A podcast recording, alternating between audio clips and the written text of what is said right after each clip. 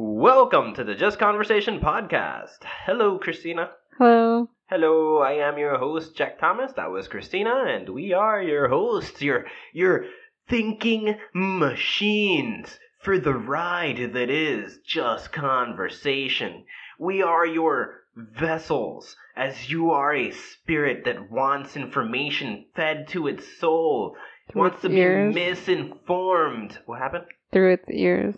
Through its ears? Ears. Oh, through its ear holes? Oh. Yes, you are a soul with nothing but ear holes on the body that wants to receive information, and we are here to process and feed. To process and feed for you. Feed you all this information, all of which is wrong, and you're going to be confused about things in life and stuff. And it happens. It happens. You come into a podcast and you're like, oh, these guys sound pretty woke. I'm going to learn some things today. And then we tell you perspectives and you're like, whoa, these guys are talking the truth. And then we diminish that and break it by telling you, we don't fucking know. Because we don't. Yeah. And then we make stuff up. And then we make a bunch of stuff up. And then we call it facts.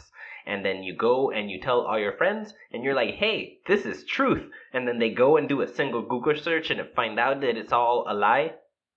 That's how it goes, man. Yeah. That's how it goes. Anyways, on this episode today, we have a guest, Dave from the Hollow9ine Network. So that's his podcasting, a fellow podcaster with a little company of his own, and he talks to us on what led to him making this company to start with, and we talk about physics, metaphysics, the universe conspiracies, the government lying to us, deceiving us, controlling our polar ice caps with a doorway to more continents. And the devil's running all of it? And the devil's running all of it through the Illuminati. That's how it works. The devil runs the Illuminati runs the government runs the people. That sounds right. Sounds about right. And it's all happening through religion somehow. Somehow religion is in the middle of that. It's a war between religion and Illuminati? No. The Illuminati and religion are the same thing. Oh, okay. They made religion as a tactic, I guess. Oh. Yeah. They made media to confuse us, too. Yeah, everything is made up. It's how we live in a matrix made by them. Yep. We would never know. We would never know, like, what the hell? Anyways, yeah, so we got Dave on this episode. We totally derailed. Christina's in the background of this episode. She doesn't really partake much. She's there listening to me and Dave go on a spiral out of control. Yeah, it's like a roller coaster. Like a roller coaster. That and more on this edition of the Just Conversation Podcast. Can you imagine if I had that podcasting voice? Welcome, guys. This is Johnny XXX. What does the XXX stand for? Triple X. I am Triple X from the movie Triple X. Yeah. Well, what is he? He's like he's just a James Bond with, right? Or something? No, he was just a guy with an X tattoo. He had X tattoo. Here's what confuses me about these movies. Before we go into this episode, let me vent real quick. Vin Diesel has the three X's tattooed because he's extreme. Okay. And they do extreme things, and he drove the car off of the cliff and parachute, and oh, he's extreme. Uh-huh. So they call him Triple X. There's a Triple X too. Yeah. So his tattoo became his identity, thus every new James Bond of these guys has to get the same tattoo. But what exactly is he? Is he a James Bond-like guy? I guess. Yeah, like, kind of. We got to find that man to solve this giant problem that only one man can do. An extremist. And not even extreme, like an extreme thrill junkie. Yeah. That's it. Only he can do it. Only he can. What's the premise for this movie, really? What? Why do those tattoos run his life? He was chosen. Those aren't tattoos. Those are birthmarks. Oh my god, it's the prophecy. Yep. And the second Triple X was... Who? He was the reincarnation. It was Ice Cube. I think it was Ice Cube. Probably. I'm pretty sure he had ice in his name. He had ice. It wasn't iced tea. If you take some iced tea and throw some ice cubes in it, I want that shirt. That shirt. I will wear the shit out of that. Okay. If someone gives you that shirt, don't be mad. Don't be mad, I want that shirt. You give me a shirt that has a cup of iced tea with the rapper Ice T's face on it. filled with ice cubes that has the rapper Ice Cube's face on it. I will wear that shirt. I feel like there's one more ice guy out there. Vanilla Ice. Oh my gosh. Why is it? I need to find a shirt with all three of them involved somehow. Vanilla Ice T cubed. Oh my gosh. Vanilla Ice Cube, Vanilla Ice. Yeah, it would just be Vanilla Ice Tea. So the liquid will be vanilla ice. I mean, it'll be both iced tea and vanilla ice. I don't know. There's gotta be something out there. I'll find it. Or there would be two different types of cubes. Mm. No, it's because there's iced tea. It would just be a cube of vanilla, a frozen vanilla cube. Well, I don't know. Well, definitely, we didn't just come up with this, and on this episode, that question will be answered. Or maybe not. So, yeah, listen to this episode featuring Dave of the Hollow9ine Network. Enjoy. With the Just Conversation Podcast, take nothing personal. It will go way off rails. If you are a butt hurter, please don't listen, for your butt will have many hurts. If you like conspiracy theories, you'll really like this episode. You really like this episode. We go way in. Yeah, not like how we usually do. Yeah. Anyways, yeah, enjoy this episode, guys. Thank you for listening, and bye. Hi. You said hi? Yeah. Hi, okay. Hi. Hi, past future us's. Hi.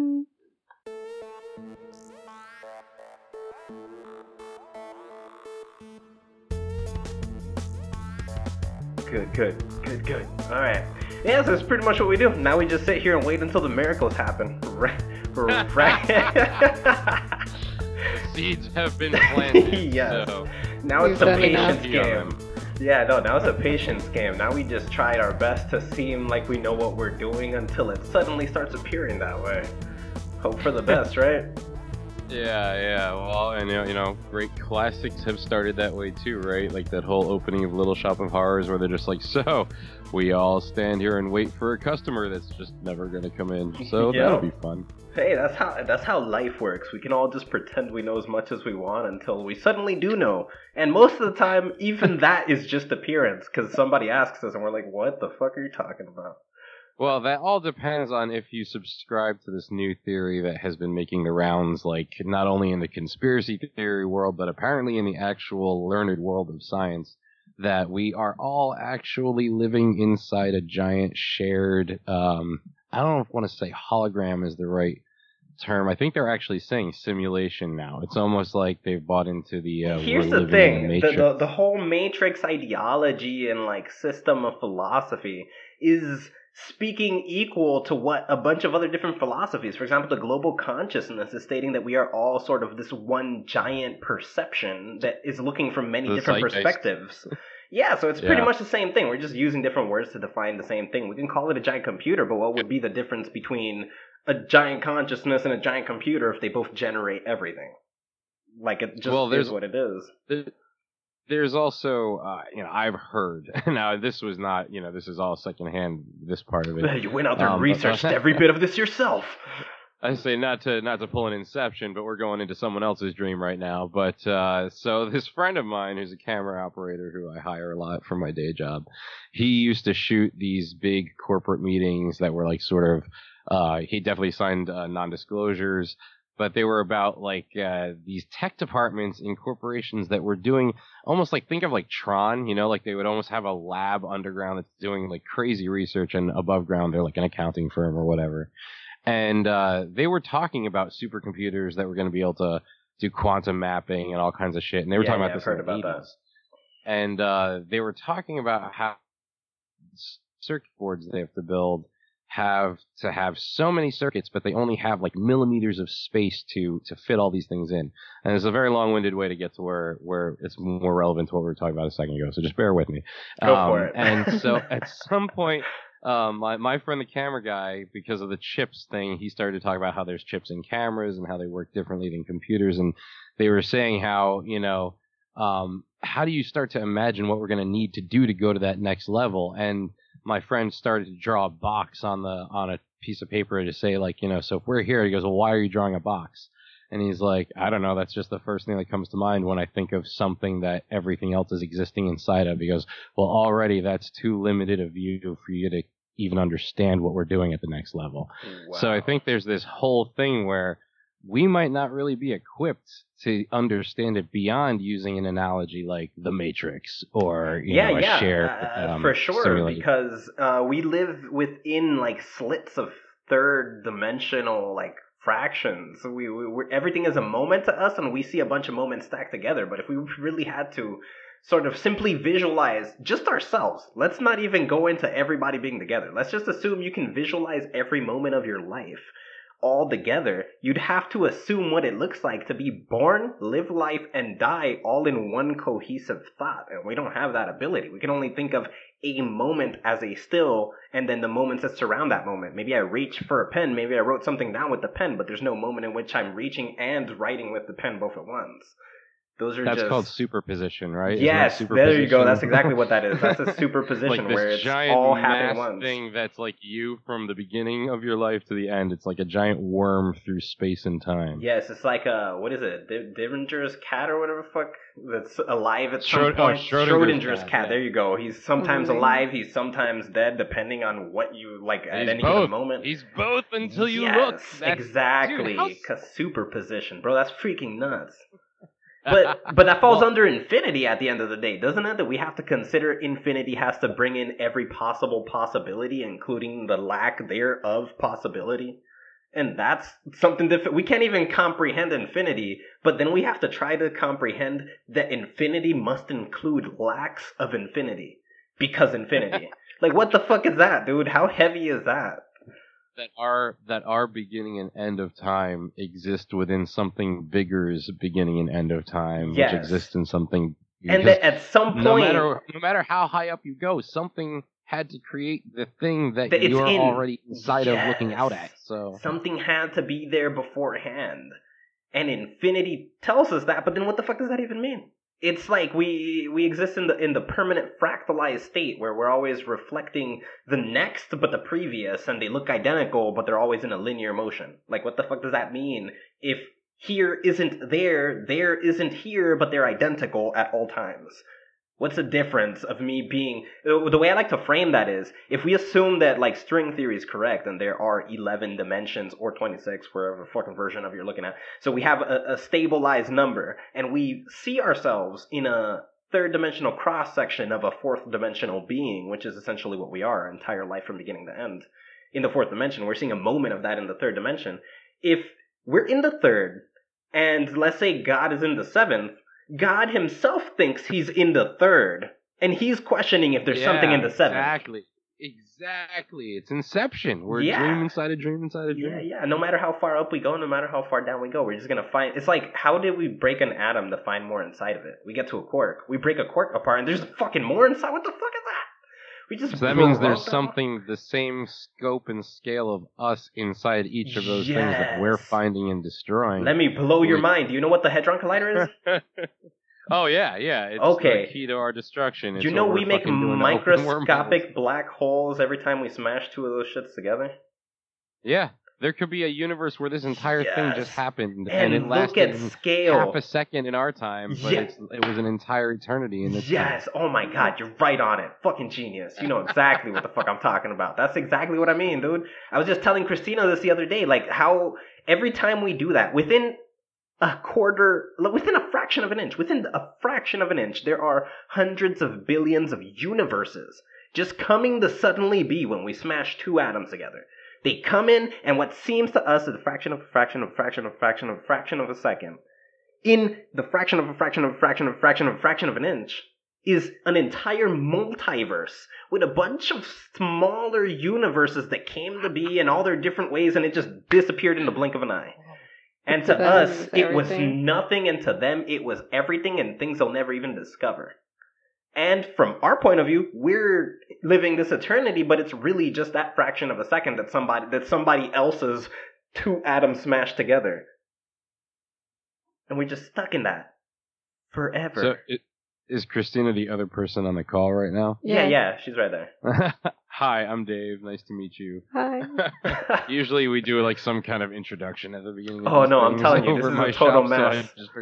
What I've learned how to avoid this mess is when we're at the beginning, I just go through everybody who was in the episode and I just introduce it to the audience because I never remember. Gotcha. I'm just like, this person, that person, and this person are all in this episode. Enjoy. Yeah, because I like it, man. I failed. I'm telling you, dude, I wing it hard.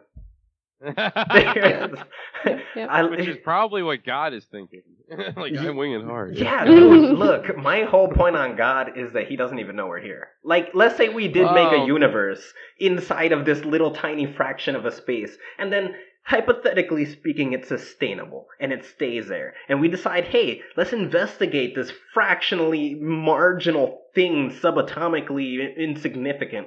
And we start looking through it and we see planets. What are the odds that we're going to ever just look where that one instance of life happened?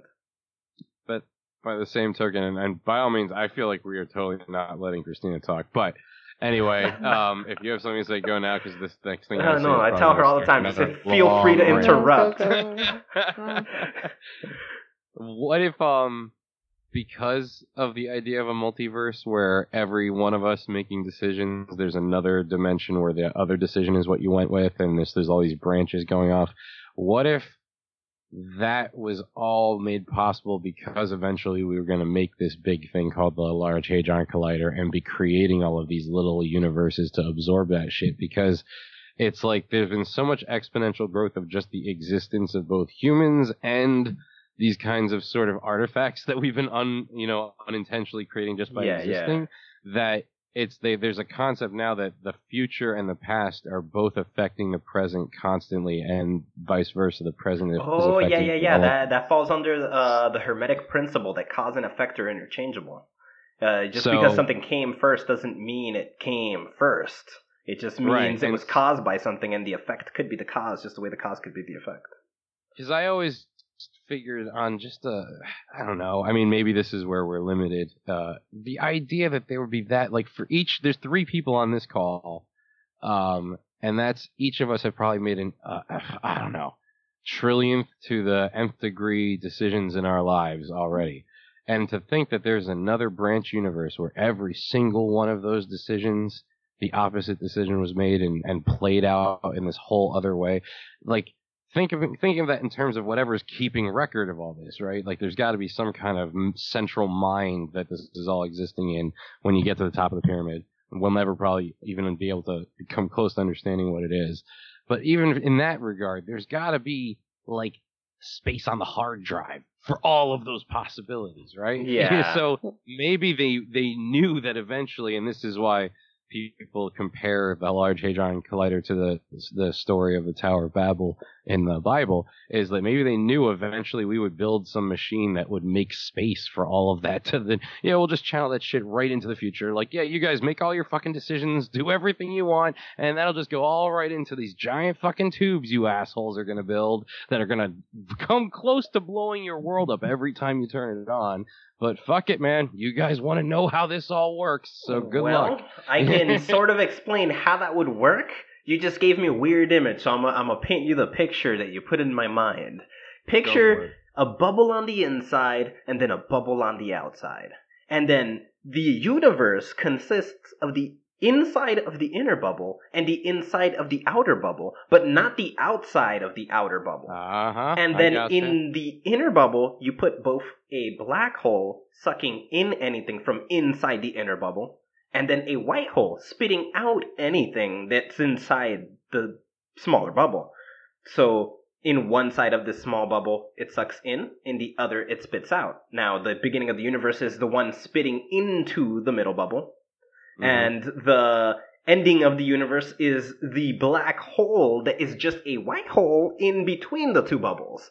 And then everything gets pumped into this other space where everything is sort of repeating. It goes around the entire circumference and then ends up on the other side and then gets pumped back into the original bubble, thus looping all of reality in something that could... And now we assume that all of universes and shit exists within these two bubbles. So everything we understand inside of these two bubbles. So whole universes and galaxies and multiverses are getting pumped in through to this two-bubble system, each one in their own two-bubble system. So everything is theoretically repeating an infinite number of times as it gets sucked in, crushed, spit out the other side, and rebuilt, and sucked in and crushed, and spit out the other side and rebuilt. And then theoretically, with an infinite number of times, that could just mean that they knew because it happened, and somehow they tapped into the halfway point and knew of what was going on. There's, Nietzsche had the theory of the eternal recurrence, that no matter how many times this shit keeps happening, all the same things will happen. Like, all the same decisions will get made, all the same events will occur.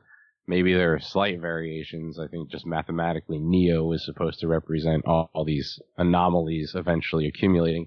But maybe this explains what things like deja vu are. You know, you're just like, oh shit! Like my mind just caught up that I actually have a theory for what I think deja vu might be. I think that for example, if you picture the fourth dimensional version of yourself as a worm from one moment to the other, right?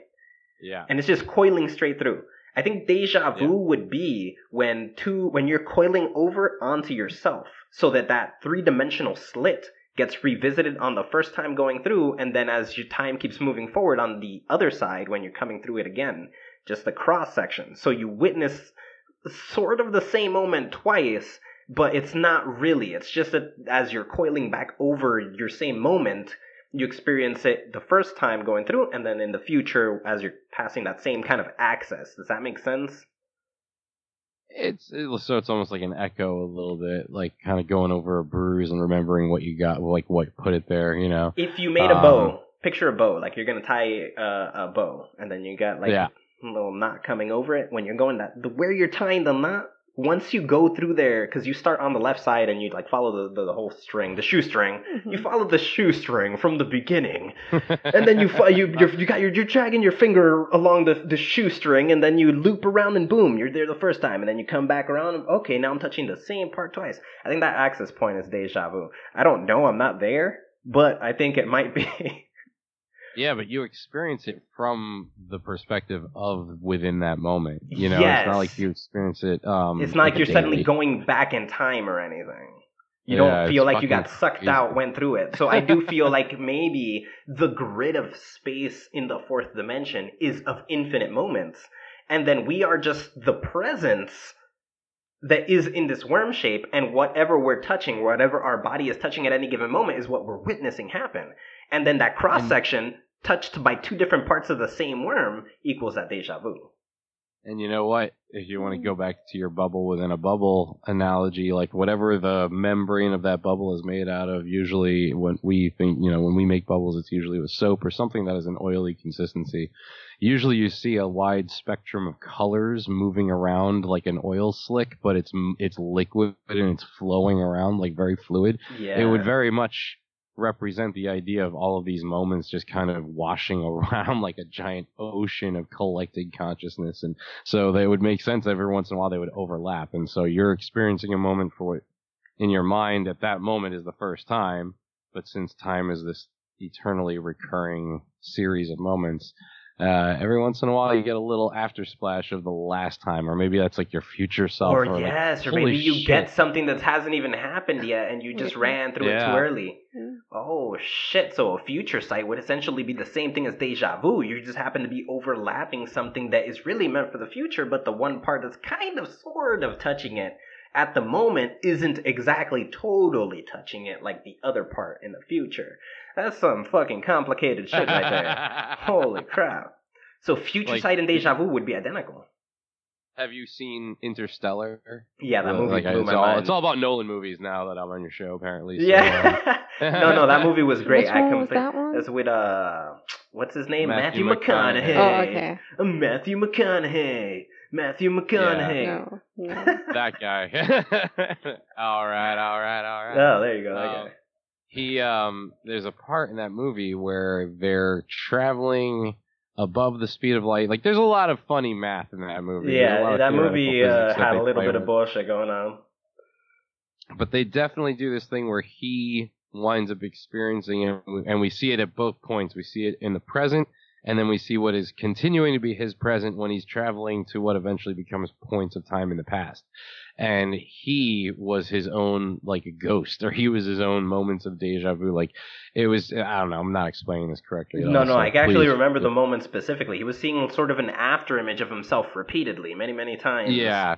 In the especially like in the ship in the first point, they see this kind of like ripple in space, and when he goes to touch it, like his fingers start to like distort in time space, and they didn't know what that was, and that turns out to eventually be him. Like, yeah, at that moment, just looking back on time, yeah. But that's like way later, and at that point, time is folding over on itself. It's fucking nuts, but you know, like when you're watching the movie, I guess because you have him as the anchor to be aligned with. Experiencing this, it makes more sense, right? Like you're on a linear path with somebody else, so you kind of your mind can process. This movie is actually a really good example for my argument versus science, which is scientists are assholes who don't know how to talk to people.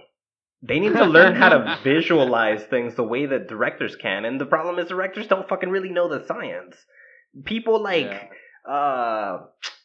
what the fuck is his name?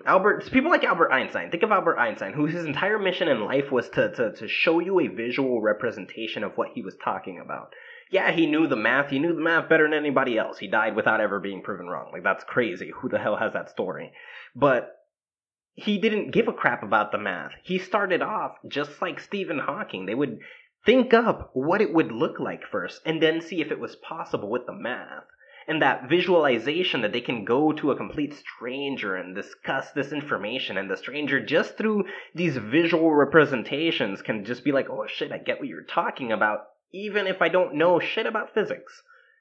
That is my problem with scientists in general, because the divide between the fucking morons that are completely against science, as in it's because they don't understand it. But how the fuck are they going to understand it when not everybody's interested in the intricate little details we are? We happen to be, fair enough, we're probably coming across like some couple of losers right now to the rest of the people listening. I get it. But not many people are into it like this. You know, in Colorado or someplace where like weed is legal, those folks are probably like, yeah, dude, we are so down with this. Yeah, they're blown away right now. Like, whoa. Everybody else is like, who the fuck are you? First of all, do you guys have any credentials? Are you PhDs? Have you studied any of this shit? Like, should I? And this is, I don't know, I think when it's conversations like this, this would be like shit we would have had conversations like this in the cafeteria in high school. You know, hell yes. Shit. That, I think, is far more forgiving an area where we can pontificate as if we did know what we were talking about than some of these like DIY podcasts out there where they're like, I'm going to tell you how to fix your life just by my 8-week course on how to be authentic. And it's like, first of all, what the fuck? I'm going to buy a course on how to be authentic? That makes a lot of sense. Like, you're going to... Who doesn't even know I exist is going to come and tell me how to be the most me I can possibly be. You don't know who that is, but your path in life is going to help me. Thanks, guy. And they apparently, you know, I mean, if they have a really nice looking website, you know, they put a lot of money into this shit. That means there are dupes out there paying them for this shit. Now, I know. There are some good people out there that are spreading either training, technical training, or things that they're, you know, trained and credentialed to do, and more power to them. I hope they continue to have success, but it's the shills you got to fucking watch out for. And there's a lot of them out there. Everybody so be mad at those people. Don't be mad at us some bullshit. Yeah, it's like, come on. If we were seriously trying to shove what we believe down your throats, it would sound like we believed in something. But I'm pretty sure through the course of this conversation, we've already like jumped our perspective on the same topic like 3 times. So. We're also following a pretty random, a randomly branching off yellow brick road of ideas here. You know? Maybe they'll come back to the main path, but who the fuck knows? Where was it? Where was what? The main path. I don't even know. I'm sure. I don't even know what got the ball rolling. I said the magic just happens, and then we pretend it works. That's yeah. You said we're like waiting, and I was like, we're at some kind of interesting bus stop where a bus may never come. Yeah, you know, like when you put it out there like that, like, we don't even know the shit's running today, guys. Good luck. See what happens. Like we could be waiting for hours potentially. Who the hell knows? But yeah, no, I'm fascinated by things like this. We're going to entertain ourselves, if at the very least. There you go. That's really the point. If anybody is listening and they like it, well, congratulations, guys. You totally enjoyed hearing other people talk. I don't know what that's about, but whatever. I hope that there's people out there like that. Otherwise, I should just shut my network down. So go ahead, tell us a little about your stuff. Let us know what it is life means to you, what it is you're doing in life. Share with anybody paying attention. Oh, well, I launched a podcast network. Actually, we launched it in December 2015, really more January 2016. But then we kind of took it more seriously and restructured it last July. So we're about to celebrate our 1 year anniversary. And now we're like an incorporated network. So we're actually like a company and a business and shit. So yeah, you know, support us. We have a network of over 30 shows.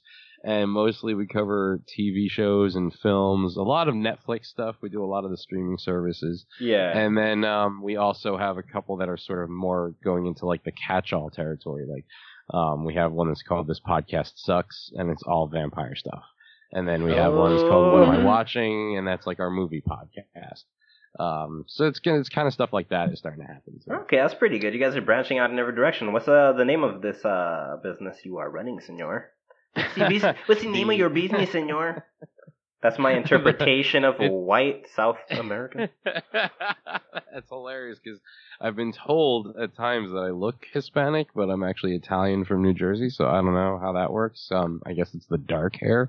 But yeah, we're the Hollow9ine Network. You can find us at Hollow9ine.com. It's the word hollow, the number 9, I-N-E. That's all one word followed by .com, and then all of our shows are listed on there and have their own microsites where you can listen to them and stream them right there, or you can download them through iTunes or Google Play or Stitcher, however you get podcasts, all the various podcatchers. All the beautiful pod stuff. What got you into this, man? Like, what is it that drove you in the direction? Why the want?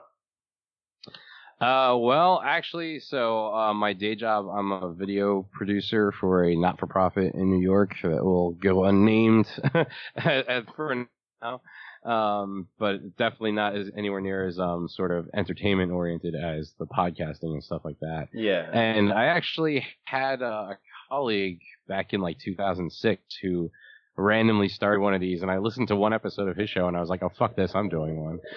And so...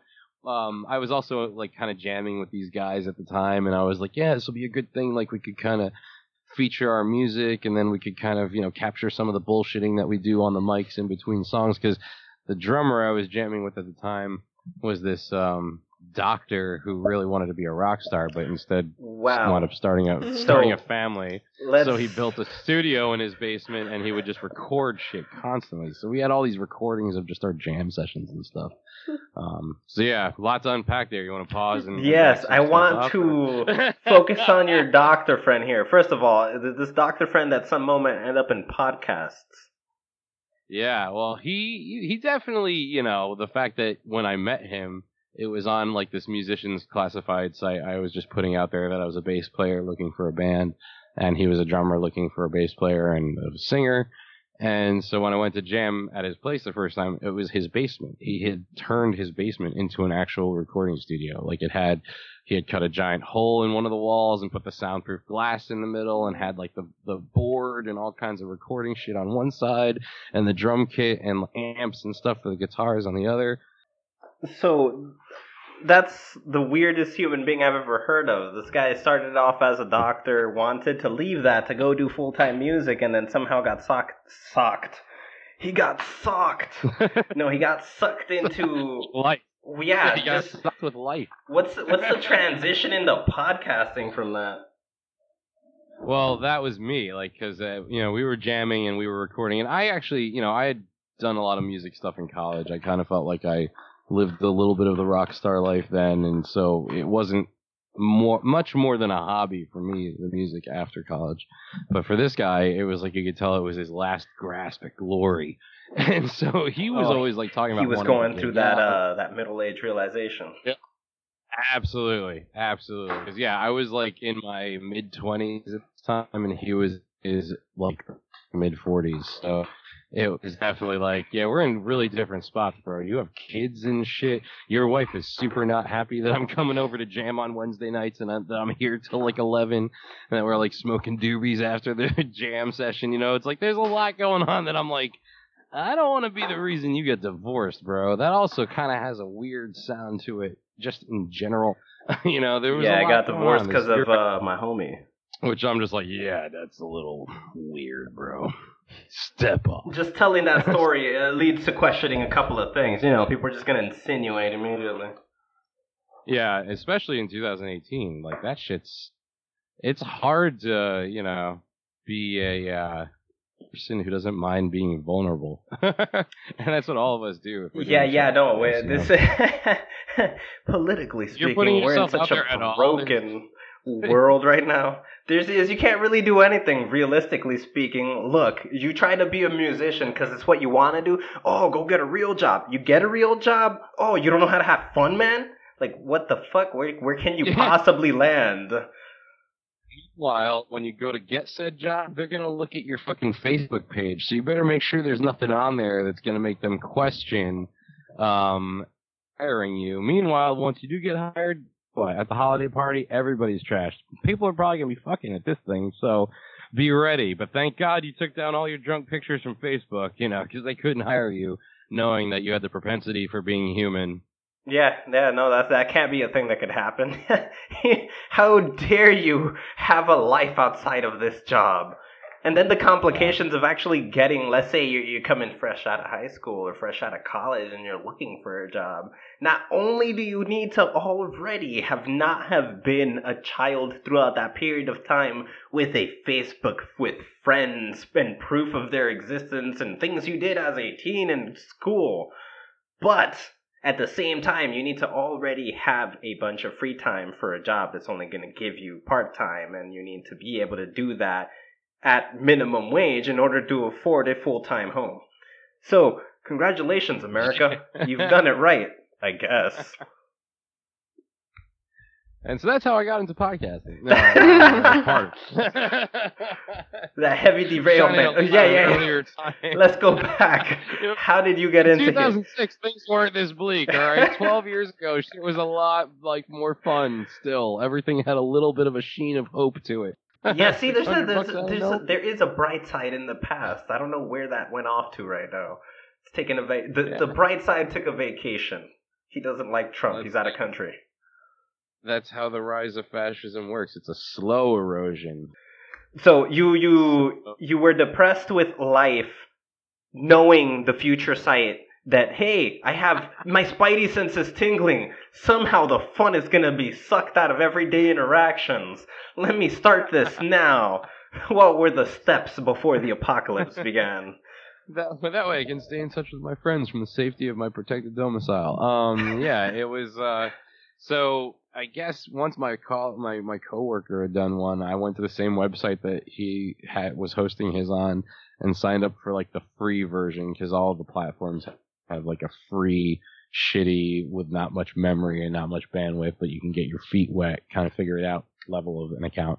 And instead of having it be this thing that was featuring my band, or at least my band's music, the music was sort of in the backdrop. And all these early episodes are still available on our Podomatic feed. You can go and find that on iTunes.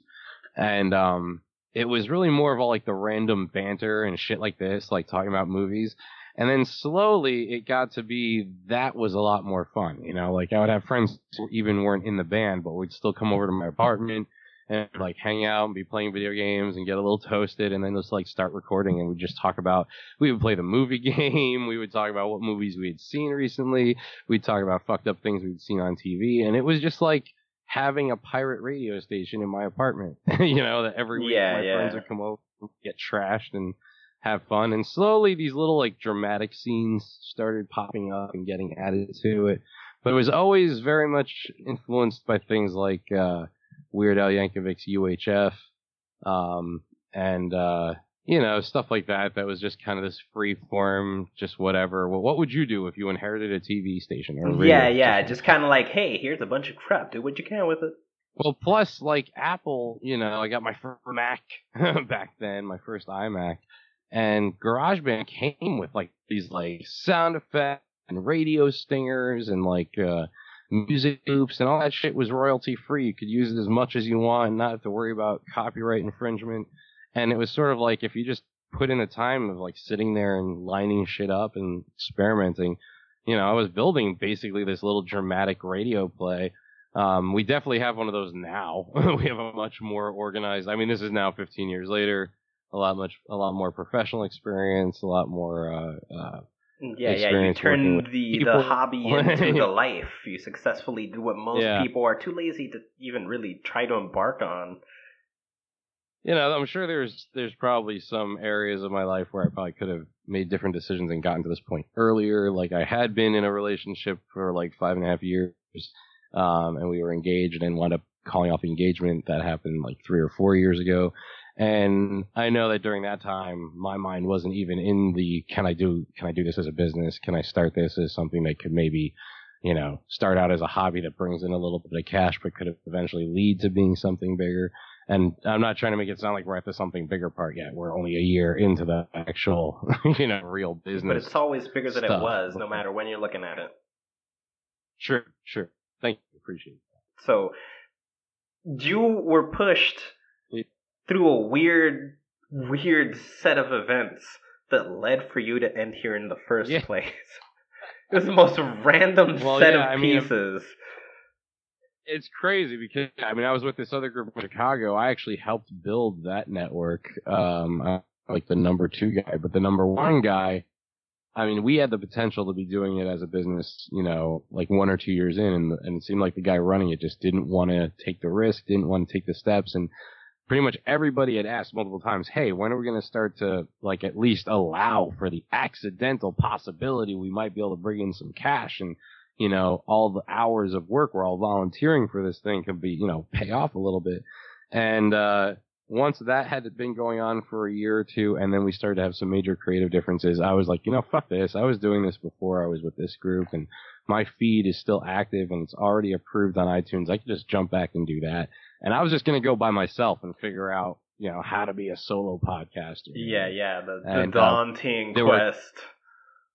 Well, that's some scary shit right there. I still don't really do that. I have all of my shows are, you know, at least 2 or 3 people on each show. I wouldn't even know how to begin that. There were other people that were unhappy in that, and they saw that I was getting ready to leave. It's like we were all living in the X mansion, and one day I was just packing my bags, and the door was open, and someone noticed, and they're like, can we come with you? And I'm like, sure. And so, like, a handful of people came with me, and we became sort of like a fledgling network. Like we're our own little kingdom in West Coast. We're not going to get involved with all your bullshit over there. We're just going to build ourselves up over here.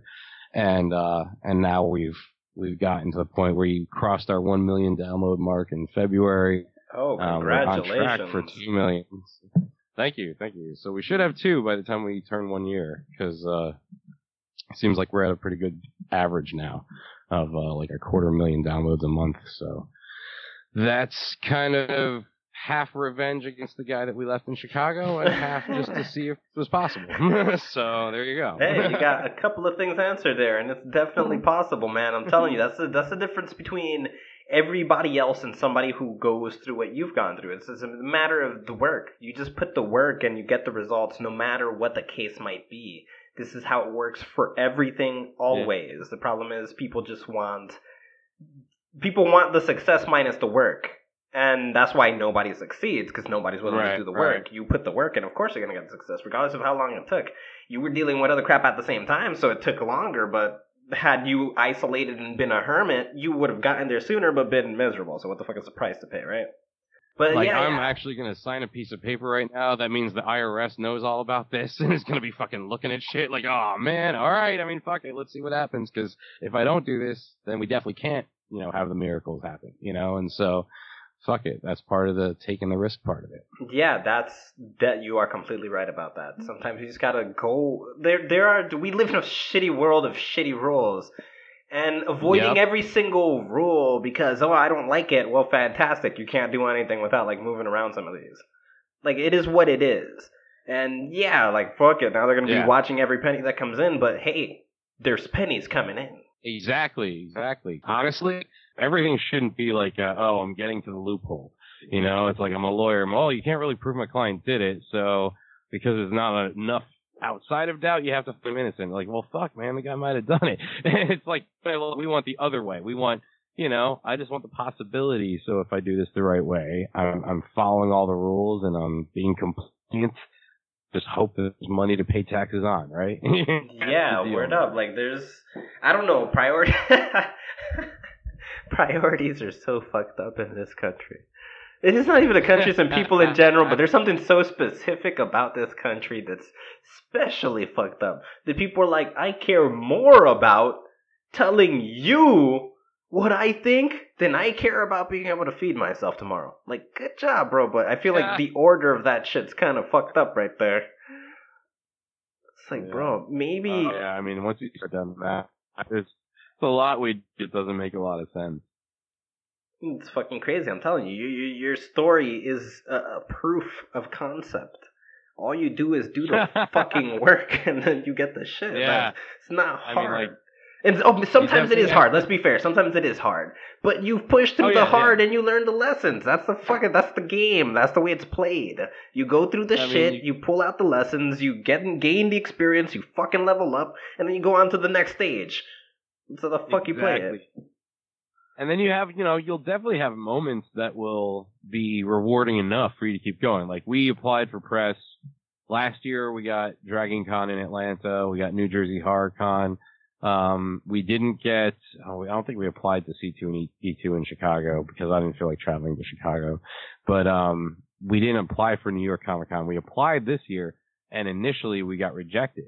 And at first I was furious because I knew that we had gotten approved when we had been with the group out of Chicago, and their numbers weren't anywhere near as good as the numbers we have now. So instead of kind of taking to Twitter and bitching about it, I just kind of wrote back I don't suppose I could get more info on why we were rejected. Could I? You know, I'm sure getting a million of these emails.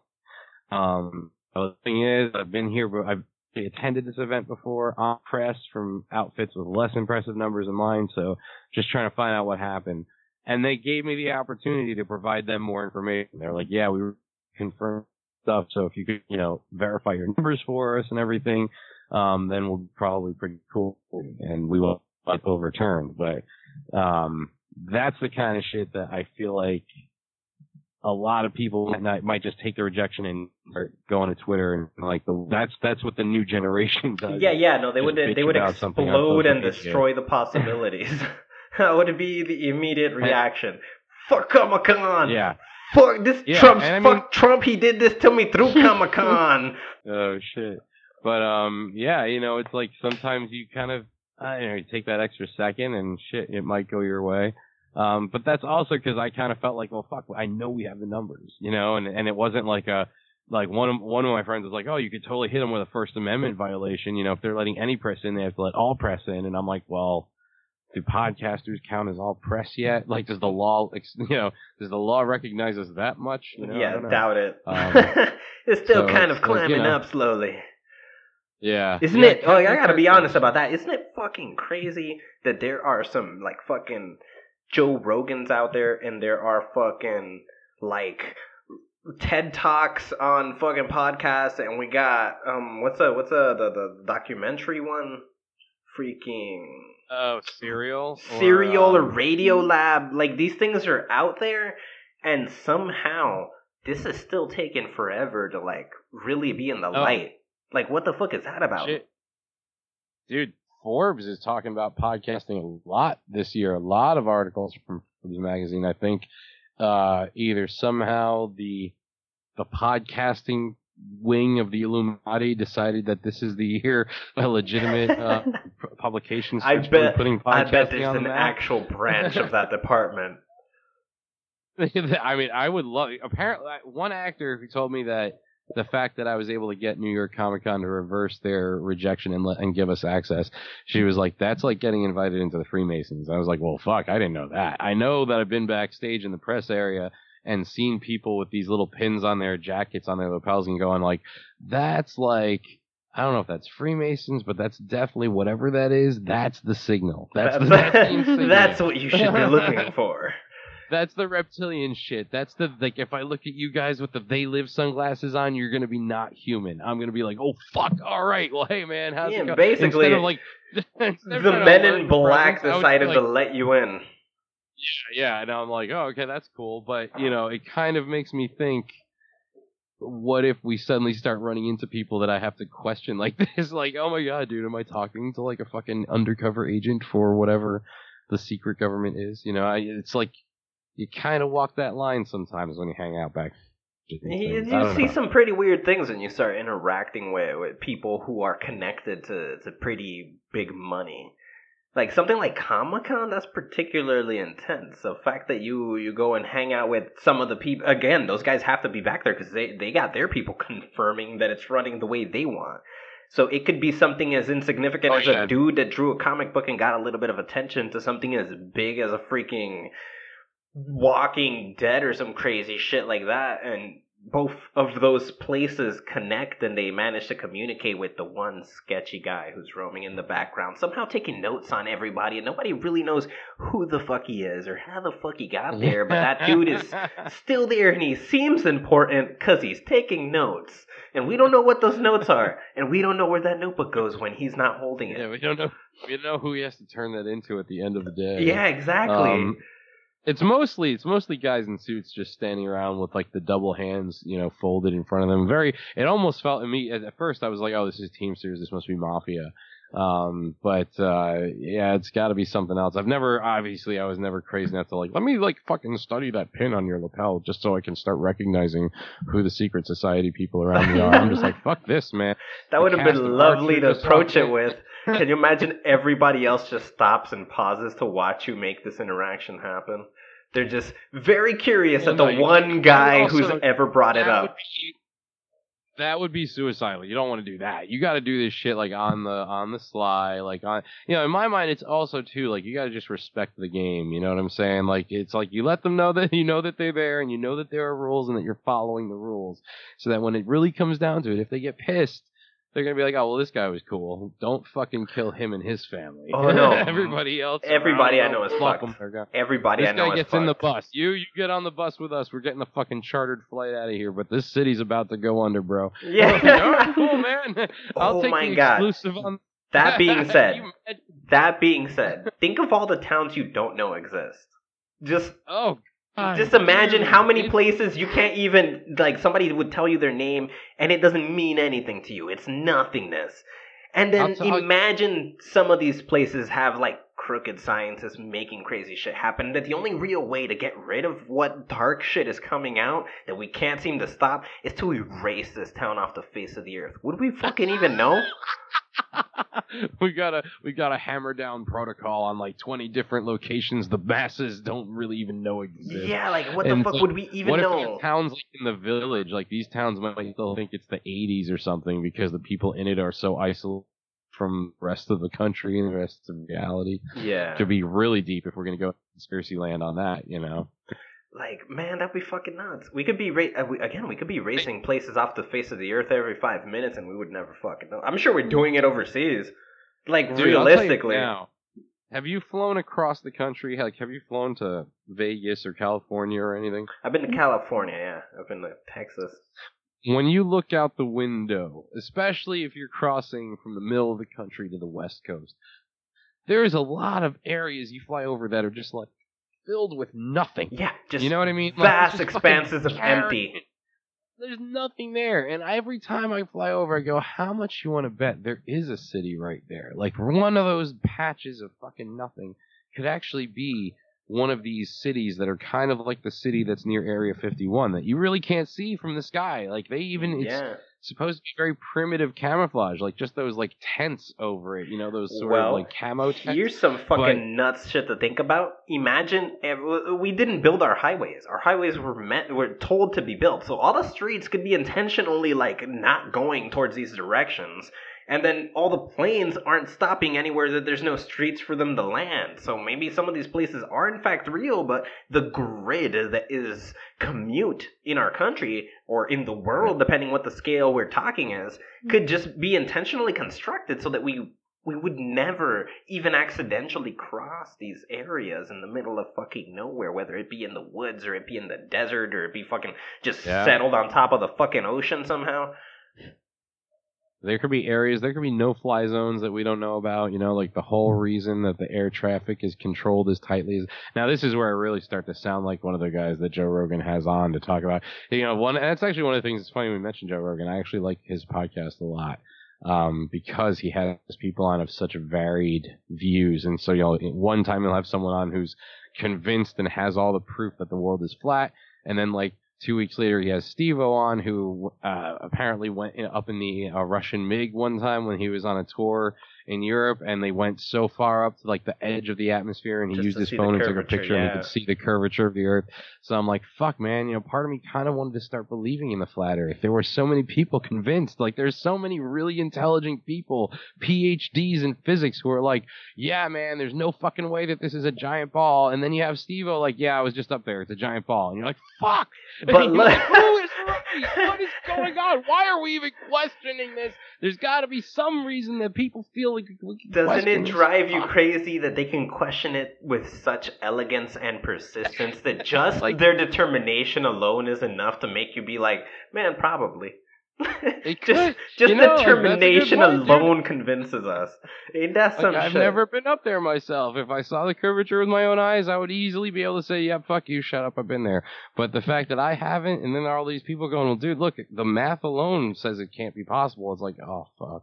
But well, that's so nuts. And that's not only the crazy part, because at the end of the day, let's say Steve-O took this picture and he showed you the picture. What's the difference between the picture from Steve-O and the report that says it's fucking flat? If both of them are accounts somebody else gave you. Trust, and plus, who says that the curvature of the glass of that plane wasn't designed to make sure that the Earth looks curved? Or maybe he had a setting on his phone, maybe the footage that we saw from his phone was treated. Like, until the shit was in my hand from the camera it came out of, with no way to know. Chain of custody in between. Like, everything is suspect. Yes, you know, exactly. There's you got a question. And let's break this down far enough. Because let's say you do go up there. You yourself see the fucking curvature of the Earth. How do you know that what you're describing as curvature is what somebody else meant in the first place? How do you know your brain is functioning just right enough for you to have that exact information they were referring to? What if you think this is curvature and you're not even fucking on the right topic? And it's because your brain works differently. Exactly. Plus, I think there's a flat Earth model that takes into account a bubble. Like a dome-like part of the map. That could be the only part that they're showing you. You know what I mean? That could be the only area of airspace that they're approved to fly to. Like, you mean to tell me there's a space station up there, but we still haven't had anybody do a commercial flight through space for really fucking rich people to be able to fly around the globe and be like, there it is, guys, ball Earth right there. You know, like, it's weird. These coincidences are there, and they fucking make it so that these conspiracy theories have like a 1% of believability probability to them. I mean, like, whenever I can't figure something out, I just cop out and say infinity. Thus, it's all possible. So. Yeah, well, you know, I mean, the fact, you know, there's a lot of conspiracy that sounds like it's mostly sci-fi. But the more you go down the rabbit holes of all the conspiracy theories, it starts to lead up to the same spot. And that starts to become very rooted in spirituality and religion. Mostly the fact that supposedly whatever the Illuminati is like driven by the fact that they're Satan worshipers. And so that becomes this thing where people say, well, what if I don't believe in that shit? How is it still affecting me? It's like, well, they believe in it. So all the stuff that they're doing, it's based on whether you believe in this stuff or not, is still faith-based and could be, you know, like accounting for why things don't make sense. You know what I mean? Like, well, shit. Like, I would completely agree with that in the account that it would be like, how do I put it? I would completely agree that, yes, most of these things, most of everything, I don't know what the fuck it's about us humans and our need for fucking explanation that we can't just say we don't fucking know. So we need to, hey, that thing said it knows, and I don't know where the fuck the idea of that thing came from, but whatever, it knows. So I don't know where that came from, but pretty much everything goes back to some faith or some belief. So I can completely get behind that. My grasping the problem here, because I've heard this theory before, is how do we connect the dots between the devil and the Illuminati being the reason everything else is being run? Like, does not compute. Well, the fact, you mean like, and that also does tie to the flat Earth theory as well. The Illuminati and flat Earth. I'm not even surprised. Whatever. Why wouldn't it be? That the Earth is flat and that the Illuminati is hiding it from us by indoctrinating us to believe that the world is round, and that if you go all the way back to people like Copernicus, they were part of the early renditions of things like the Freemasons, which eventually became the Illuminati in 1782 or whatever the fuck. Because they want us to fall off, right? They want us to sail and then just come off the edge. Onto where?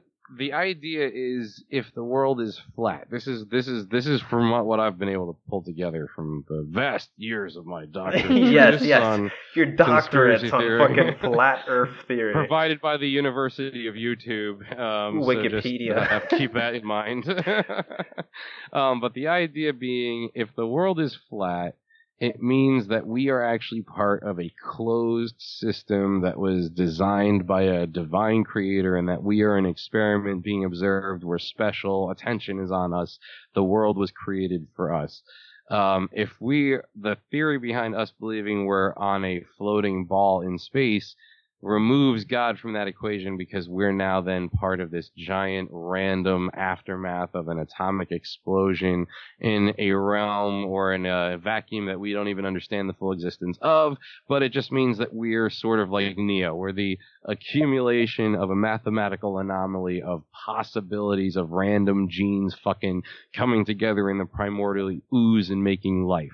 So that immediately removes the idea of attributing anything special to God and having to think maybe we should now see. Again, this is also going to be, once it becomes faith-based, it becomes like, all right, well, which faith? Of course, Christianity. And so it means like by removing our even honoring of the idea of a creator and not following the rules that that creator left behind in the form of the Bible, we've now set the stage for the eventual complete rejection of God by all of humanity, which is exactly what is needed for the return of the for the arrival of the Antichrist and the rise of a satanic world.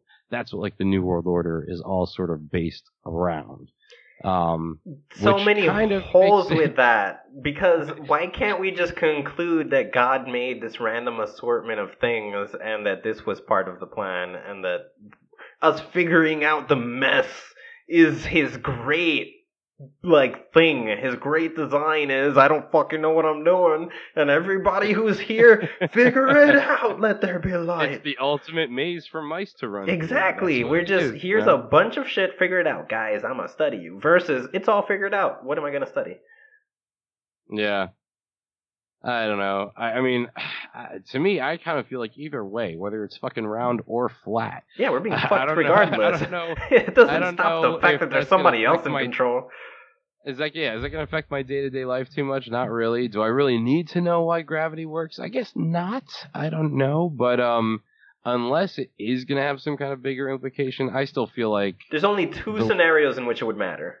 One, you set sail for whatever reason, or planes don't function outside of the flatness of the whatever. So if they're suddenly not over the flat, they just plunge into nothingness. I don't know how that works. Or if you're like sailing, you fall into like an infinite fucking waterfall or some bullshit. Who the hell knows how that one works? So that's one scenario. And the other would be, if it was round, the only case that would possibly matter is if you were trying to escape the planet and fucking get the hell out. You just want to understand how far out you need to be, because roundness equals gravity or whatever the fuck. Or not roundness, well, it's mass. Yeah, like how are you staying on an object that's spinning when there's something called centrifugal force, which should throw you off of a moving object like that? Yeah, the spinning of the Earth is supposed to be what is responsible for gravity, but we're also getting our gravity from the star in the center of our galaxy. But the spinning of the Earth is responsible for the gravity? That's sort of what's... How do I put it? That's keeping us attached in a different way. The mass of the Earth keeps us attached to the Earth. It keeps us aiming down.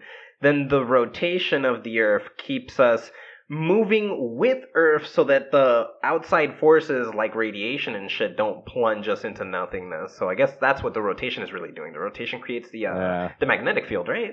I think so. The rotation equals a magnetic field. And our proximity to the sun, right? I mean, there's something about the radiation from the sun, and also supposedly the center, the core of our Earth, the magnetic core of the Earth, and then the poles at the top and bottom, where it's all sort of the big magnetic loops that's going on. All of that protects us from getting baked. There is an extension of the flat Earth theory. I don't know if you've heard the expanded part of it, that Antarctica is actually a giant ice wall. Oh yeah, like covering the entire surrounding. Yeah, I heard that. And then if you go over the ice wall and are able to traverse the ice tundra beyond it, there is a more ocean with other continents that are full of like resources and shit that we haven't even touched yet. And so in my mind, you know, the one of the big things with all the Illuminati conspiracies is that like they're supposedly revealing little truths in movies and TV shows. I'm like, oh, well, that's what that movie Elysium is then. You know, one of those fucking continents has to already be like set up, and there's probably some fruit on that like island that cures cancer instantly. And so that's why all the rich people don't give a shit about the polluting of the environment over here. They're like, they're perfectly, wow, I never even considered that. We've got continent X over there. We're just going to go to fucking Elysium, man. Yeah, we'll fucking pollute the shit out of here. That's kind of impressive. I never considered that. That's kind of impressive, though. If there was theoretically something that we couldn't traverse, but there were technologies capable of it, so long as the general population had no access to this. You can have, or maybe it's not even a matter of getting over it. Maybe it's just you drill enough until you break through to the other side, and there's a legit doorway that they just block off, and it looks like snow, and you need to know exactly where it is in order to find it, but you go through it, and boom, more ocean. I mean, that's why there's a lot of conspiracy around the fact that there's this 1957 treaty about Antarctica signed by like 12 different nations that says like nobody's allowed to go there. It's under the control of like, it's the only thing all the nations on the earth agree on is controlling fucking access to Antarctica. That alone is like a huge fucking red flag. Now, of course, I don't have anything open to document this. This is just from my years and years of watching shit tons of YouTube videos about this, but I have Googled that shit in the past, and it has come up as a real thing. So this 1957 treaty is legit. Sketchy as fuck. Yeah, right? So, I mean, like, in a world where no one can agree on whether or not fucking clumps of cells are humans or not, we can say, oh, but no one can go on Antarctica. Like, what the fuck? Yeah. You know what I mean? Like, that is fucking ridiculous. And that nobody, you know, that nobody cares about the fact that there are mysteries like this. I feel like that's just something that I don't know. Yeah, because you just kind of blew my mind. Let's sort of unpack this a little. If we were to look at the current the globe that we have, we'll assume that's all the destinations the general population knows exist, and that's why they show us these destinations. They pretend we can spin around the entire thing and come out the other side. But according to the flat Earth theory, where the center point, you twist everything around it, and then flying around in a straight line is basically just flying around the circle. Yep. Okay. It's and if that's true, it resembles what? It resembles a carnival ride, right? Where you're like on Dumbo, and he's attached by a fucking bar to the center, and he's just flying around in a giant circle. That dome in the center that has all the bars attached to it, that's the only raised part of the flat globe, right? Or flat Earth. The plane, the infinite plane reaching out in all directions. So it's like, the idea always behind these revelations, or the kind of idea of what the Illuminati is doing, is that they're fucking with us because they know more than we do. They, you know, there's like this sort of like you have to tell your opponent what your plan is aspect to the way they see this all coming about. And so, you know, it would be ironic, I think, that this thing that we're so familiar with from childhood is this innocent thing. Oh, yeah, it's like a carnival ride. Yeah, that's what they're really fucking doing with all of the air traffic control patterns. Spinning them in circles. Like, they could just, like, go 10 minutes in that direction and get you there sooner, but they have to get you believing that it's going to take forever. And if you're indoctrinated that the world is round, there's a globe in every classroom. Like, you know, apparently the way a lot of these conspiracy theory videos talk about, even the idea of public school being the sort of main source of everybody's education still sounds like it's so new, like as if the state just introduced this shit. And I'm like, yo, the country's been around for a long fucking time, like 2 centuries, almost 3. And like public school's been a part of that for well into the 100-year mark. So The idea that this is a long con going back over a century is kind of hard to imagine, but a lot of these things that they start pointing to and connecting, you start going, well, fuck, man. And like you said, you're like, fuck, man, my mind's blown. Shit, let's talk about this for another 20 minutes. Yeah, you know, like, yeah, no, like, you gotta understand, dude, deeper. That there's so many layers to this shit. Like, at the end of the day, anybody can drop a certain amount of knowledge on you that you had no clue about, and now you got to consider, because again, you didn't have it to start with. The problem we have in this country is that people will blankly be like, I didn't already know it, so it can't be true. But it's like, that doesn't really work that way. This new information applied to what you already know can equal something different entirely. I mean, I have long had the question of, so all these people who run these companies that don't want to give a shit about the environment, let's not get super political, but let's just get like conceptually political for a second. The bottom line that you're constantly trying to increase for you to keep making money, to keep making more money, requires a living customer base. All right. It also requires an actual fucking place for your business to exist. Now, if you're going to be freewheeling and willy-nilly fucking polluting that environment, where your customers who pay the money that you're trying to increase your bottom line with live, and you actually are killing them off, what is your plan for when there is no sustainability of life to even maintain the existence of that business? And the only thing I can think of is that they don't give a shit, because at some point when they've exhausted the resources, they've strip mined that area, they're just going to take what they've made and move on to this other spot. They've got to have this other spot where, like, the pollution and the shit doesn't matter. Yeah. I was actually about to answer that question with that idea that maybe there's the one perfect place where everybody, where all the Illuminati and the Masons hang out and shake hands with all the presidents and all the political douches and everybody who doesn't give a fuck about the stuff. They hang out in this one patch. And then there's what we consider to be the planet, where everybody is getting polluted and killed off and whatever the tragedies are happening here. What if there were, let's say hypothetically, 3 other locations just like this one, but perfectly not polluted and being just bred and created under a we're in perfect harmony kind of ideology until this place rots off and they move on to the next one and do the same thing there while they furbish this area we're in right now so that they can come back in the future and do it all over again. There could be many patches just like our own behind many different walls that nobody can get through, and they're just playing the same game on different groups of people that don't even understand that there's so much more out there. And this could be done. What's one of the first reasons someone would have to not believe some of this is because that shit sounds like something out of a movie. Yeah. You know what I mean? So, like, they've already... Now, I mean, that's the other thing, though. I mean, like, the part that... if you're looking at this from a practical perspective, that would mean they've created things like the entire entertainment industry just to have a mass mind control system. I mean, actually, when you put it that way, that makes sense. But, like, the fucking expense to go through for this? You know what I mean? Like, if you can do that... Unless it's not actually expensive for them.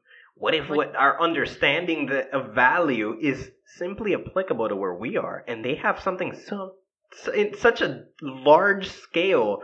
Because I have a big theory that is that the power ultimately falls way beyond the last line. So we say guns are an illusion for race, and race is the illusion for wealth, and wealth is the illusion for power. Then where does power go? What is beyond power? So maybe there is this thing that's just so beyond our understanding of control that they can just... Money doesn't mean anything because we can manifest that instantly in any scale we can imagine. So we assume, Bill Gates, $60 billion, or 80, I think now, $80 billion. Wow, so much money. And they can make that happen an infinite number of times super easily. And it's like he thinks he's rich, but he's also trapped inside this bubble. And their understanding of rich is hundreds of millions of billions of trillions of times greater than what he thinks is rich. And they can just come over here and do whatever, and it's priceless. They're just tricking us, making us chase our own tails, doing all the work to pollute ourselves and ruin ourselves and kill ourselves off so that they can sort of benefit off of the product in the long run. Imagine this. I mean, like, if basically what you're saying, the entire creation of an economy was to create a class system that could be controlled by debt. I mean, debt slavery is a much easier, it's a lot easier to enslave people with a non-violent methodology that they don't even realize is a methodology. It's the same fucking concept as the tell them the lie, make it big, and keep repeating it, and eventually they'll fall in line. You know, it's like, it really starts to point back to, all right, well, when did we go from, like, spread out tribes living, like, off the land to this giant organized, you know, systems of government? Because that would be right there. Yeah, we are behaving more like robots or machines, just in line for something else. Exactly, you know, and if that's the case, too, then there has to be a point where money won't matter even for the people who are elite, because... Again, it goes to if you're destroying the environment that the you know, I mean, like, let's say we are on a planet. If you're destroying the planet that everybody exists on, including your customers, and that doesn't deter you, you have no concept of concern for the fact that eventually that's unsustainable. You've already got something else to be looking forward to then. It's the only thing that makes sense to me, because humans don't work that way. They're like, the faith level isn't that strong. You know, I feel like the faith in religion is another method of control. But like the idea that, oh, yeah, we're just going to fucking, you know, run ourselves into the ground and we'll figure out what to do when that happens. No, they fucking know. Yeah, they already have something to go to. Yeah, they have plan B. Yeah, there's like a rocket ship waiting for them. You know, I mean, maybe you need a certain amount of billions of dollars to go through whatever gateway they're going to open with the Large Hadron Collider, and so there's only like 20 people are going to get through, and the rest of the world is just going to fall into whatever Armageddon is awaiting us. For all we know, I mean? Like, Large Hadron Collider and all the math that comes out of it and all the science surrounding it and everything similar and anything attached to anatomy and physiology, our understanding, and anything about the freaking cosmos and anything about chemistry, physics itself could be obscured and designed just to get us trapped into some kind of frame of thought, and none of this is fucking real, and the reality of it we haven't even like ever been introduced to. We don't know what it would sound like, we don't know what it's, we don't know what the surface of this looks like, let alone the rest of the fucking, you know, the tip of the iceberg. We don't know what the tip of the iceberg looks like. And yet somehow in the midst of all that, there's a sliver of the crystal where this shit's going on. Where I started a podcast network, you guys have a podcast, and we're like linking forces for the night on a Saturday in New Jersey somewhere. You know what I mean? Maybe like, we're the ones who are shaking shit up. Maybe we're on that patch that's figuring things out a little too much, and they're like, all right, time to get rid of this one to make this one implode, and we'll go focus on the other one because these guys are going to find us soon. Maybe that's the problem here. Maybe we're shaking shit up too much, and they're getting worried. They're like, oh, they're eventually going to come out with the right equation and just be like, right through that ice cube, there's a fucking person. It's like, holy shit. That's why I always say I'm going to wind up being that old guy living in one of those human camps in Terminator, telling everybody what it was like before the fall, before the robots finally rose to take us and welcome the alien invaders at the same time. Yeah, it was great. There was PS4. Bro, it's so much more complicated than that. The robots are going to turn on us at the same time that the invasion happens, and we're going to try to beat the aliens by creating zombies in the first place to try to kind of zombify them and beat them that way, but then we're just going to have human zombies too. That cross paths. Yes.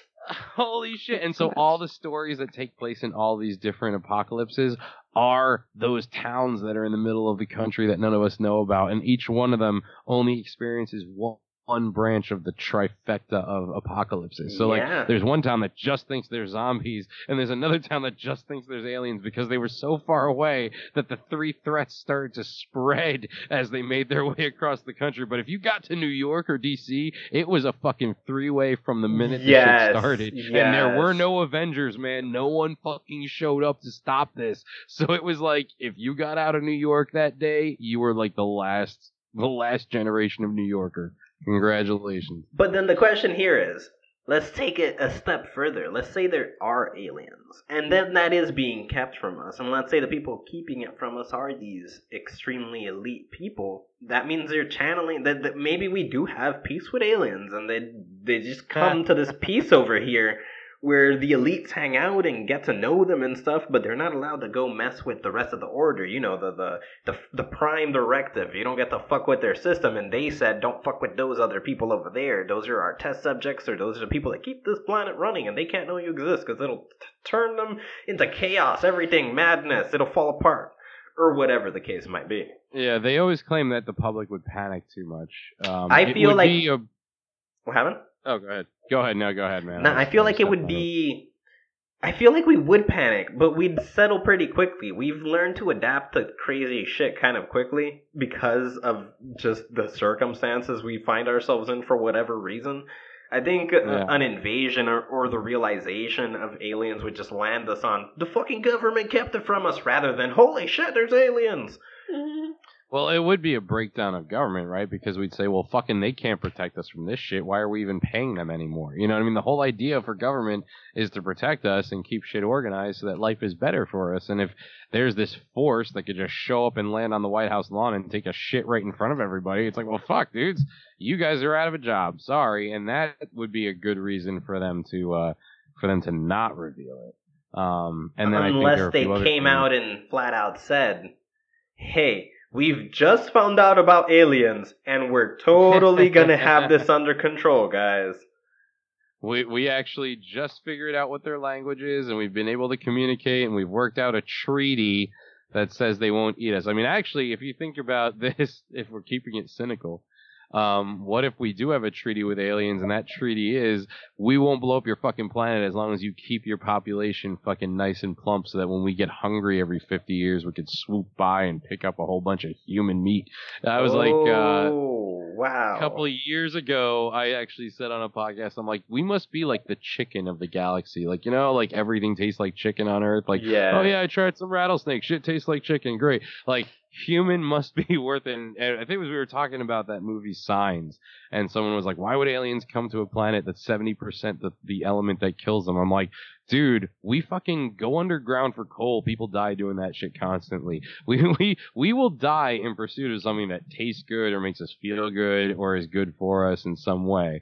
So I would totally wouldn't put it past an alien species. If they had the technology to just fly through space, they're gonna be like, fuck it, water's not a problem. Yeah, water is the least of their fucking problems. They're just looking for something. They can make anything. They just want the ingredients. They want the recipe. There you go. They come over here to taste us. They'll make a spaceship to fly across the galaxy, but they'll come off the spaceship in without a suit on that protects them from water. Like, fuck you, you all deserve to lose this war. I'm sorry, that's just stupid. Like, how can you be so smart and so dumb at the same time? Yeah, no, it's freaking... See, it's not possible. If they really do cross this giant galactic problem we can't seem to figure out whatsoever, their technology is way too far ahead. There's fucking nothing we can do about it. It's realistically the end of the rope. If they came violent, it's over. There's nothing we can do. Yeah, well, I mean, shit. That is a huge leap for us. Now, if the Hadron Collider is supposed to be that, well, then get fucking stepping, guys. Seriously. I had a weird dream once where the Hadron Collider was functioning, and they because you know the Hadron Collider, this is a weird fact, but you know it's like, sort of, I believe Kern. The Hadron Collider current. I'm not sure if it's that one. CERN? CERN is called? Yeah. Well, yeah, there you go. One of them is surrounding France. It's that one, yeah. It goes under 3 countries. Yeah, okay. So what if... Man, this is fucking weird, but in that dream, they turned it on, and the lie they told us is to smash atoms together, whatever the fuck, but it's like a ring that creates a portal or something? Portal, yep, and they just flung everything inside that ring to fucking nowhere, and it just disappeared, and we just got a gap that's like a wormhole. Dude, you gotta watch the Cloverfield Paradox, man. The Cloverfield Paradox, what happened? All those countries disappeared? Yeah, all the countries. I don't even know what countries are there that fucking got pulled out, but 2-3 countries just got sucked out into fucking nowhere through this weird wormhole. It's under Geneva, Switzerland, France. It's under like 3 or 4 countries. Yeah, dude, they think, I mean, that's, shit, there was that book and TV show called The Event where like, oh no, that wasn't The Event. It was Flash Forward, where everybody blacked out for like a minute or like 2 minutes and 17 seconds. And during the time that everybody passed out, like literally the whole planet passed out at the same time. Whoa. And during that time, people saw 6 months into the future of their lives. And in the show, and I think in the book, they said it was a result of turning on the Large Hadron Collider at the same time as neutrinos from a star that supernovaed like 10,000 years ago were hitting our atmosphere, and it caused this like this temporal displacement of everybody's consciousness. So it'd be like tracheons or some shit interacting with this crap.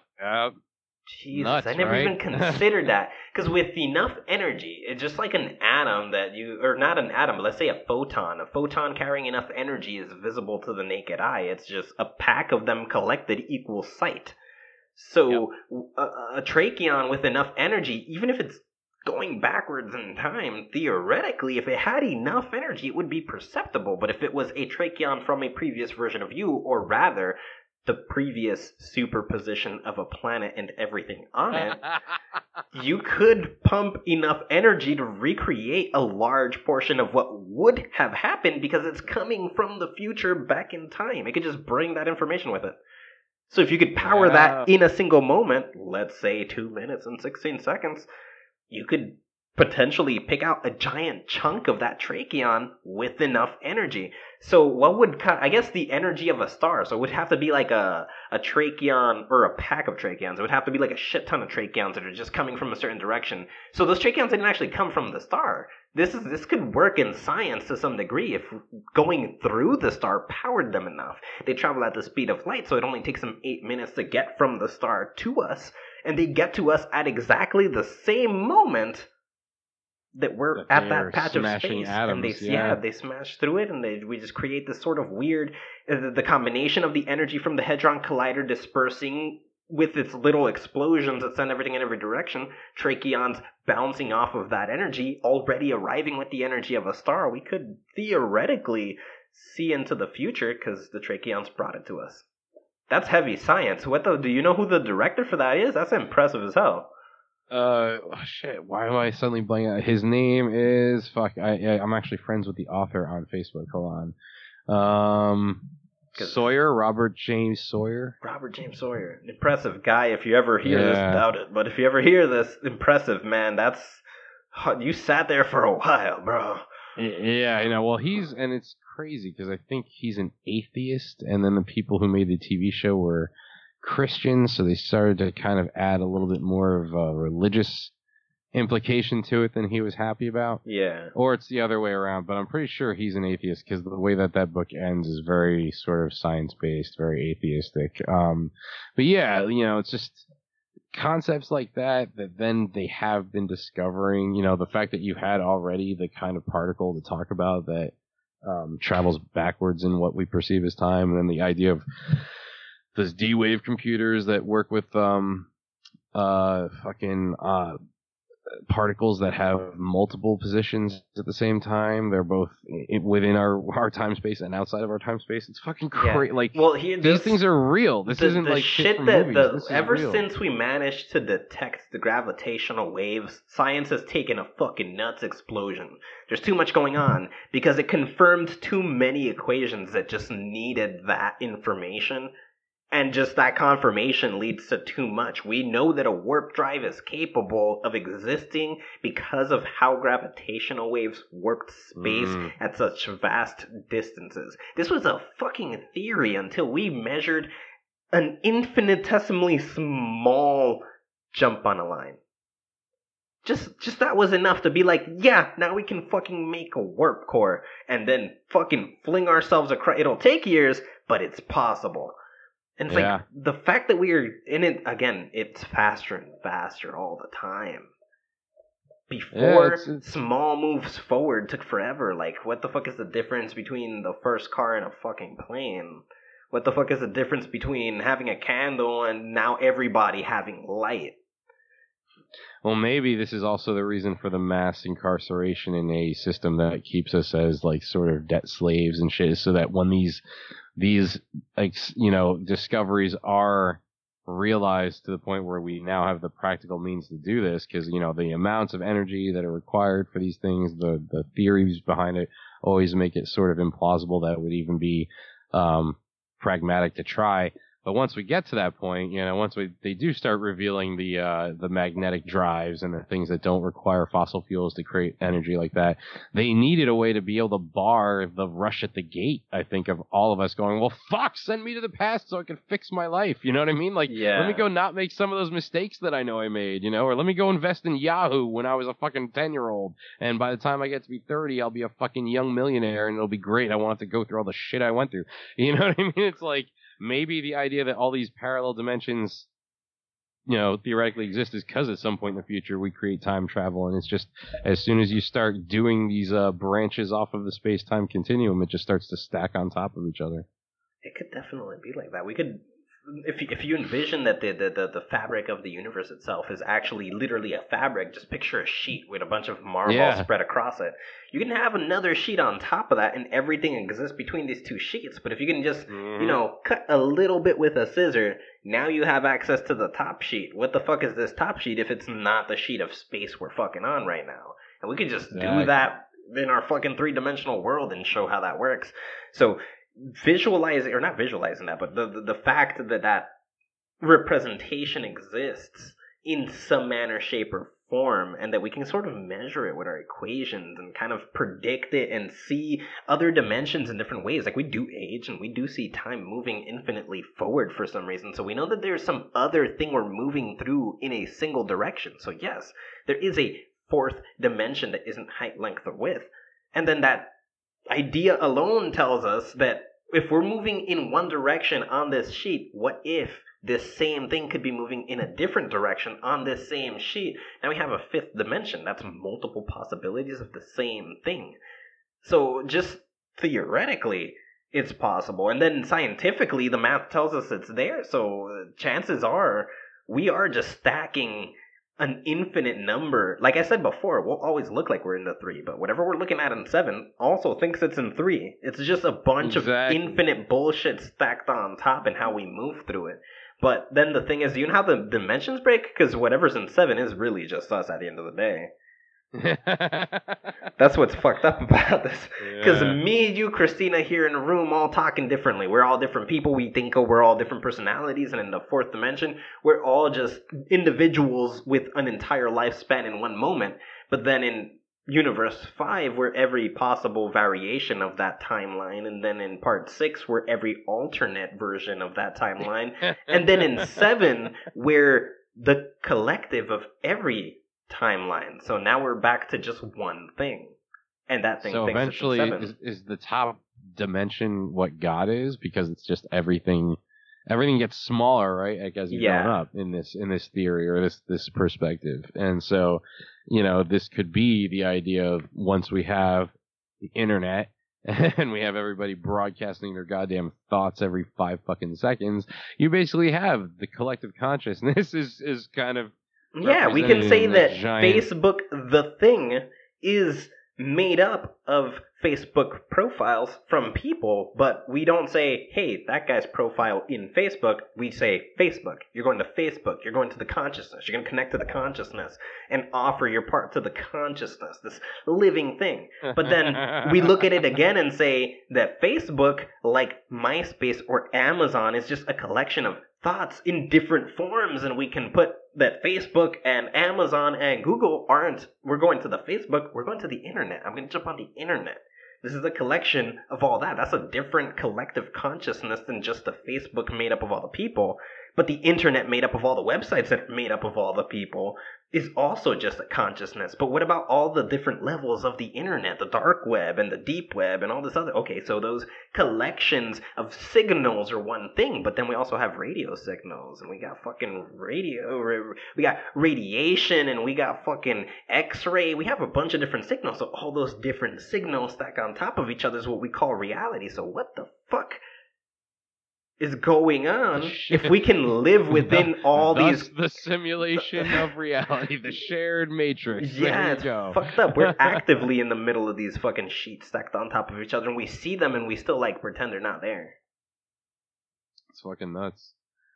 It's fucking nuts, and it's almost torturous that we're able to think about it like this. You know, other animals just go about their existence, and we're like, oh, I wonder what it means. Oh my God, then I'm about to ruin your life and tell you that the only reason you think you have no time is because you measure time, because if you didn't measure time, age wouldn't be a thing.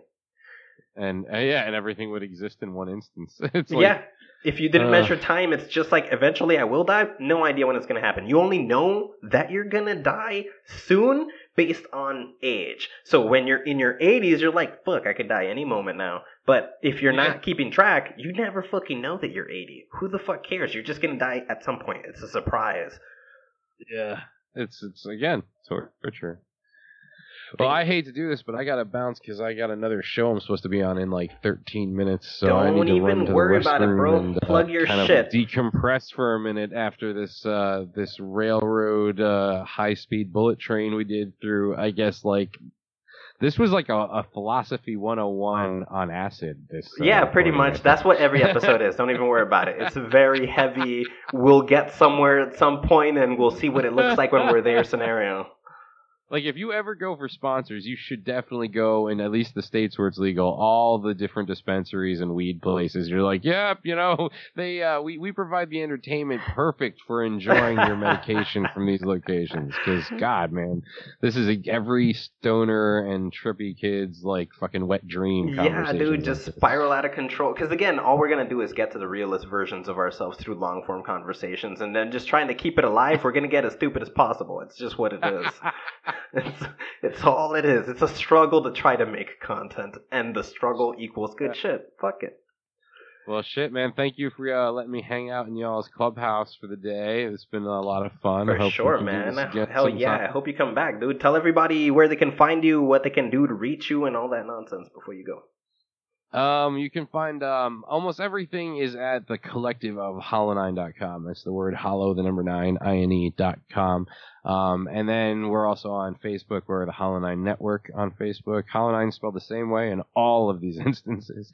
There's also at Hollow9cast on Twitter. And I think it's the _Hollow9_network on Instagram. And it's mostly just pictures of my nephews and shit because I'm stupid and use my company's Instagram for my personal life. You can also email me at clone@hollow9.com, but that's klone@hollow9.com. I also have DaveTheClone@gmail.com. And, jump in, be part of the conversation. We're going to be posting. We always post the links to our live streams on our Facebook channel. So if you're happen to see that and you click the link and you want to jump into the chat and interact with us while we're talking, that's awesome. If not, you could always email us and we'll read that shit on the air. We really like to be interactive. So if you hear this and you think that this shit would be fun to participate in, by all means, Hollow9ine is a place we want people to feel like they could come to do that. Okay, that's fucking awesome. I didn't know you guys were interactive like that. Shit, I might have to go harass you guys myself. Absolutely, man. You definitely got to come over and hang out, both y'all. Word up, man. Thank you for showing up very much, dude. This is fucking one of the funnest things ever. It's rare to get somebody just active like yourself with such crazy angles on everything. I love to come across people like me who kind of like to spiral a little. Yeah, sometimes I gotta dial it back because some of the guys in my shop, some of the guys and girls over there get a little too like, all right, dude, you're getting too deep. We're too fucking far. We just want to talk about Stranger Things, and you're like all over the goddamn map. So you're breaking apart subatomic particles, and I just wanted to know what the upside down looks like, man. And you're trying to figure out what it is, where it is, how to mathematically prove it exists. It's like, yeah, all right. I'm like the guy who got killed by the Demogorgon in season 1. I get it. It's fine. All right, guys. Thanks for listening, guys. Thank you for being here. This has been Just Conversation. Take nothing personal. And, follow Lesser Nure everywhere he just said. Follow us on greatthoughts.info. Follow the podcast anywhere you can find it. Throw it at all your friends. Hit them with it if you want. I don't care. And, thank you guys for being here. This has been really good. Thank you so much, dude. This is real good. Yeah, no, thanks again for letting me on. This has been a lot of fun. Nice meeting you guys for sure. Yes.